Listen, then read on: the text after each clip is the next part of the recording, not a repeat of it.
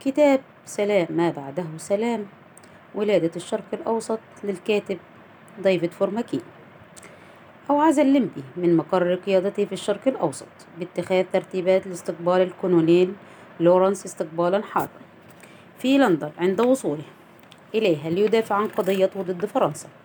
وفي نهاية تشرين الأول أكتوبر مثل مثل لورنس أمام اللجنة الشرقية المنبثقة عن مجلس الوزراء.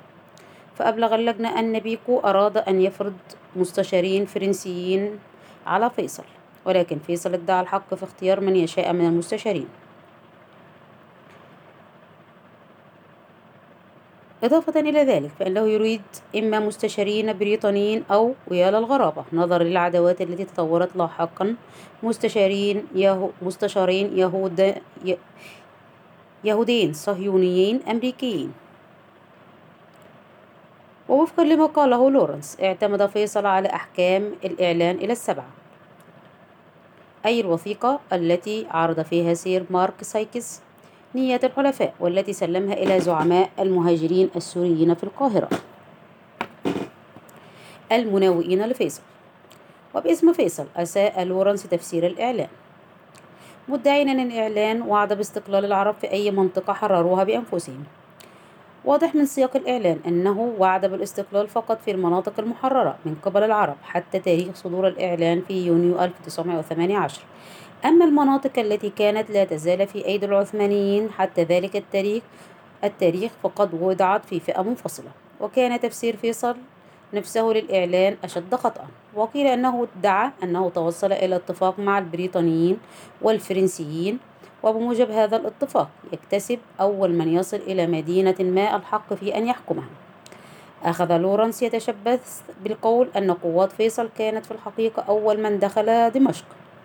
وإن أربعة آلاف من رجال القبائل المرتبطين بقضية فيصل تسللوا تحت جنح الليل في الثلاثون من سبتمبر إلى الواحد من أكتوبر فكانوا أول جنود الحلفاء وصلوا إلى المدينة. ولكن الأدلة الواردة من مصادرها مباشرة أفادت أن هؤلاء الأربعة آلاف من نسيج الخيال كليا.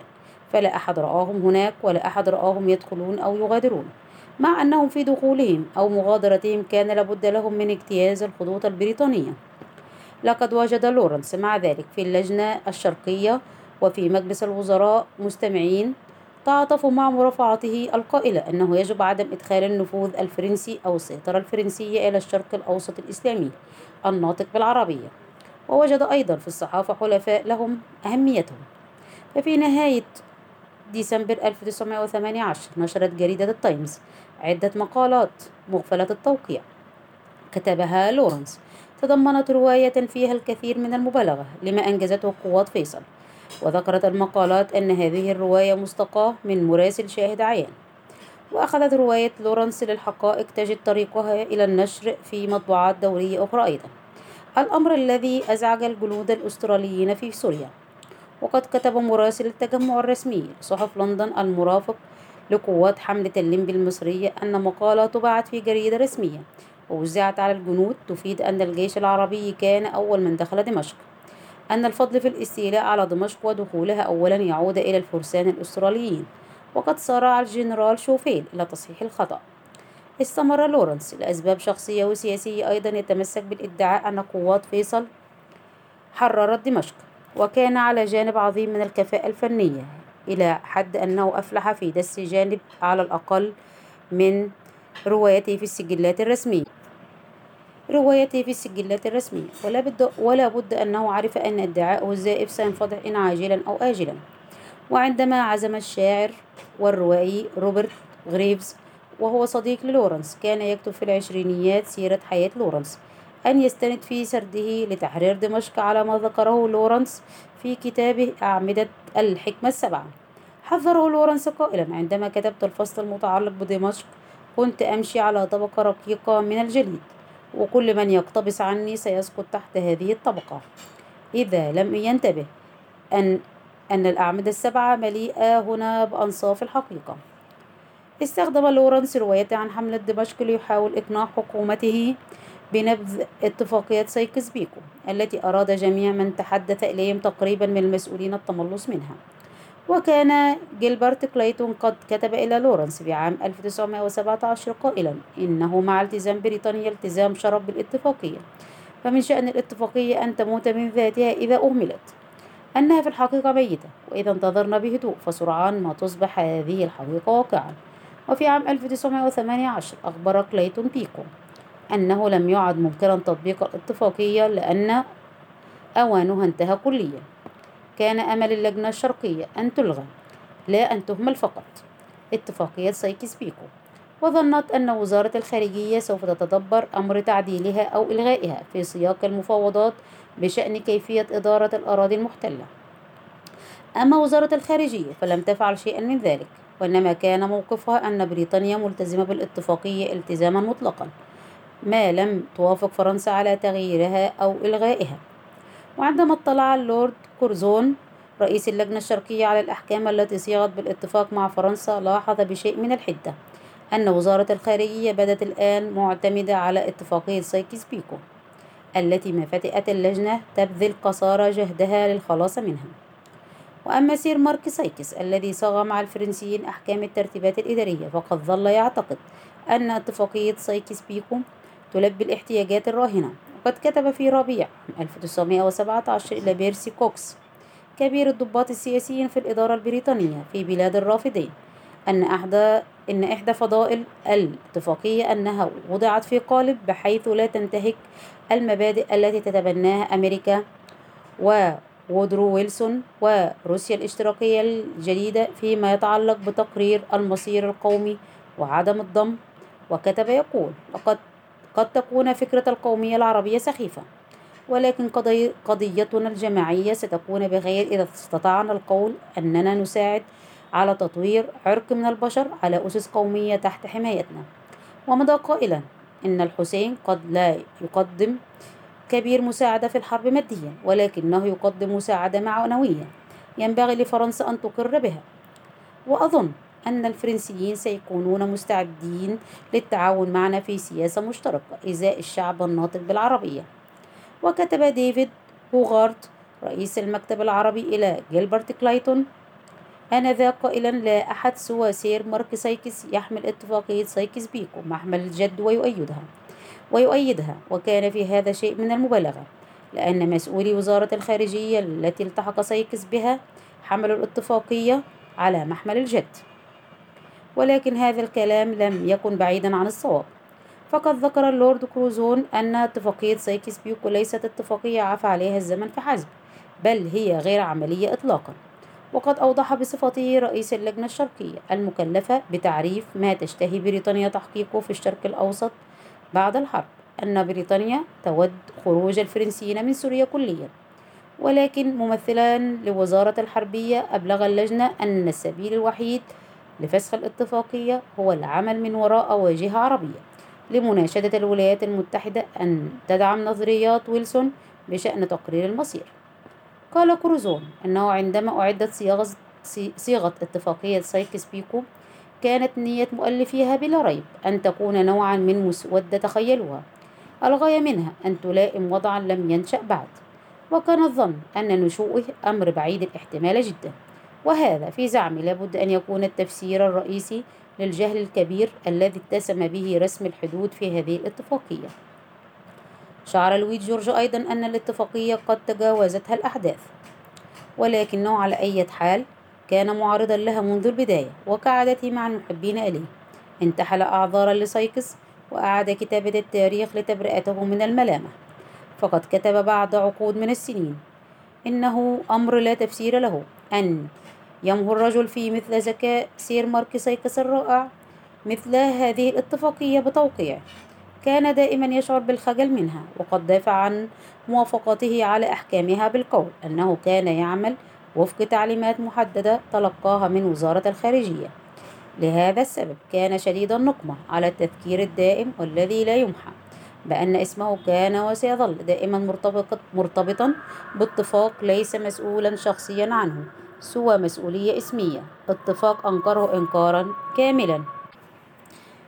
في رأي لويد جورج كانت اتفاقية سايكس بيكو ترتيبا تافها من أي وجهة نظر حكمنا عليه حتى سايكس نفسه أقر بذلك في نهاية الأمر. فقد كتب بتاريخ الثالث من مارس 1918 إلى وينغيت وكلايتون قائلا أنه يجب التخلي عن الاتفاقية بسبب الأحداث التي وقعت كدخول الولايات المتحدة الحرب والنقاط الأربعة عشر التي أعلنها وودرو ويلسون والثورة البلشفية ونشر البلشفيك أحكام اتفاقية سايكس بيكو أمام عالم من الواضح أنه مستاء.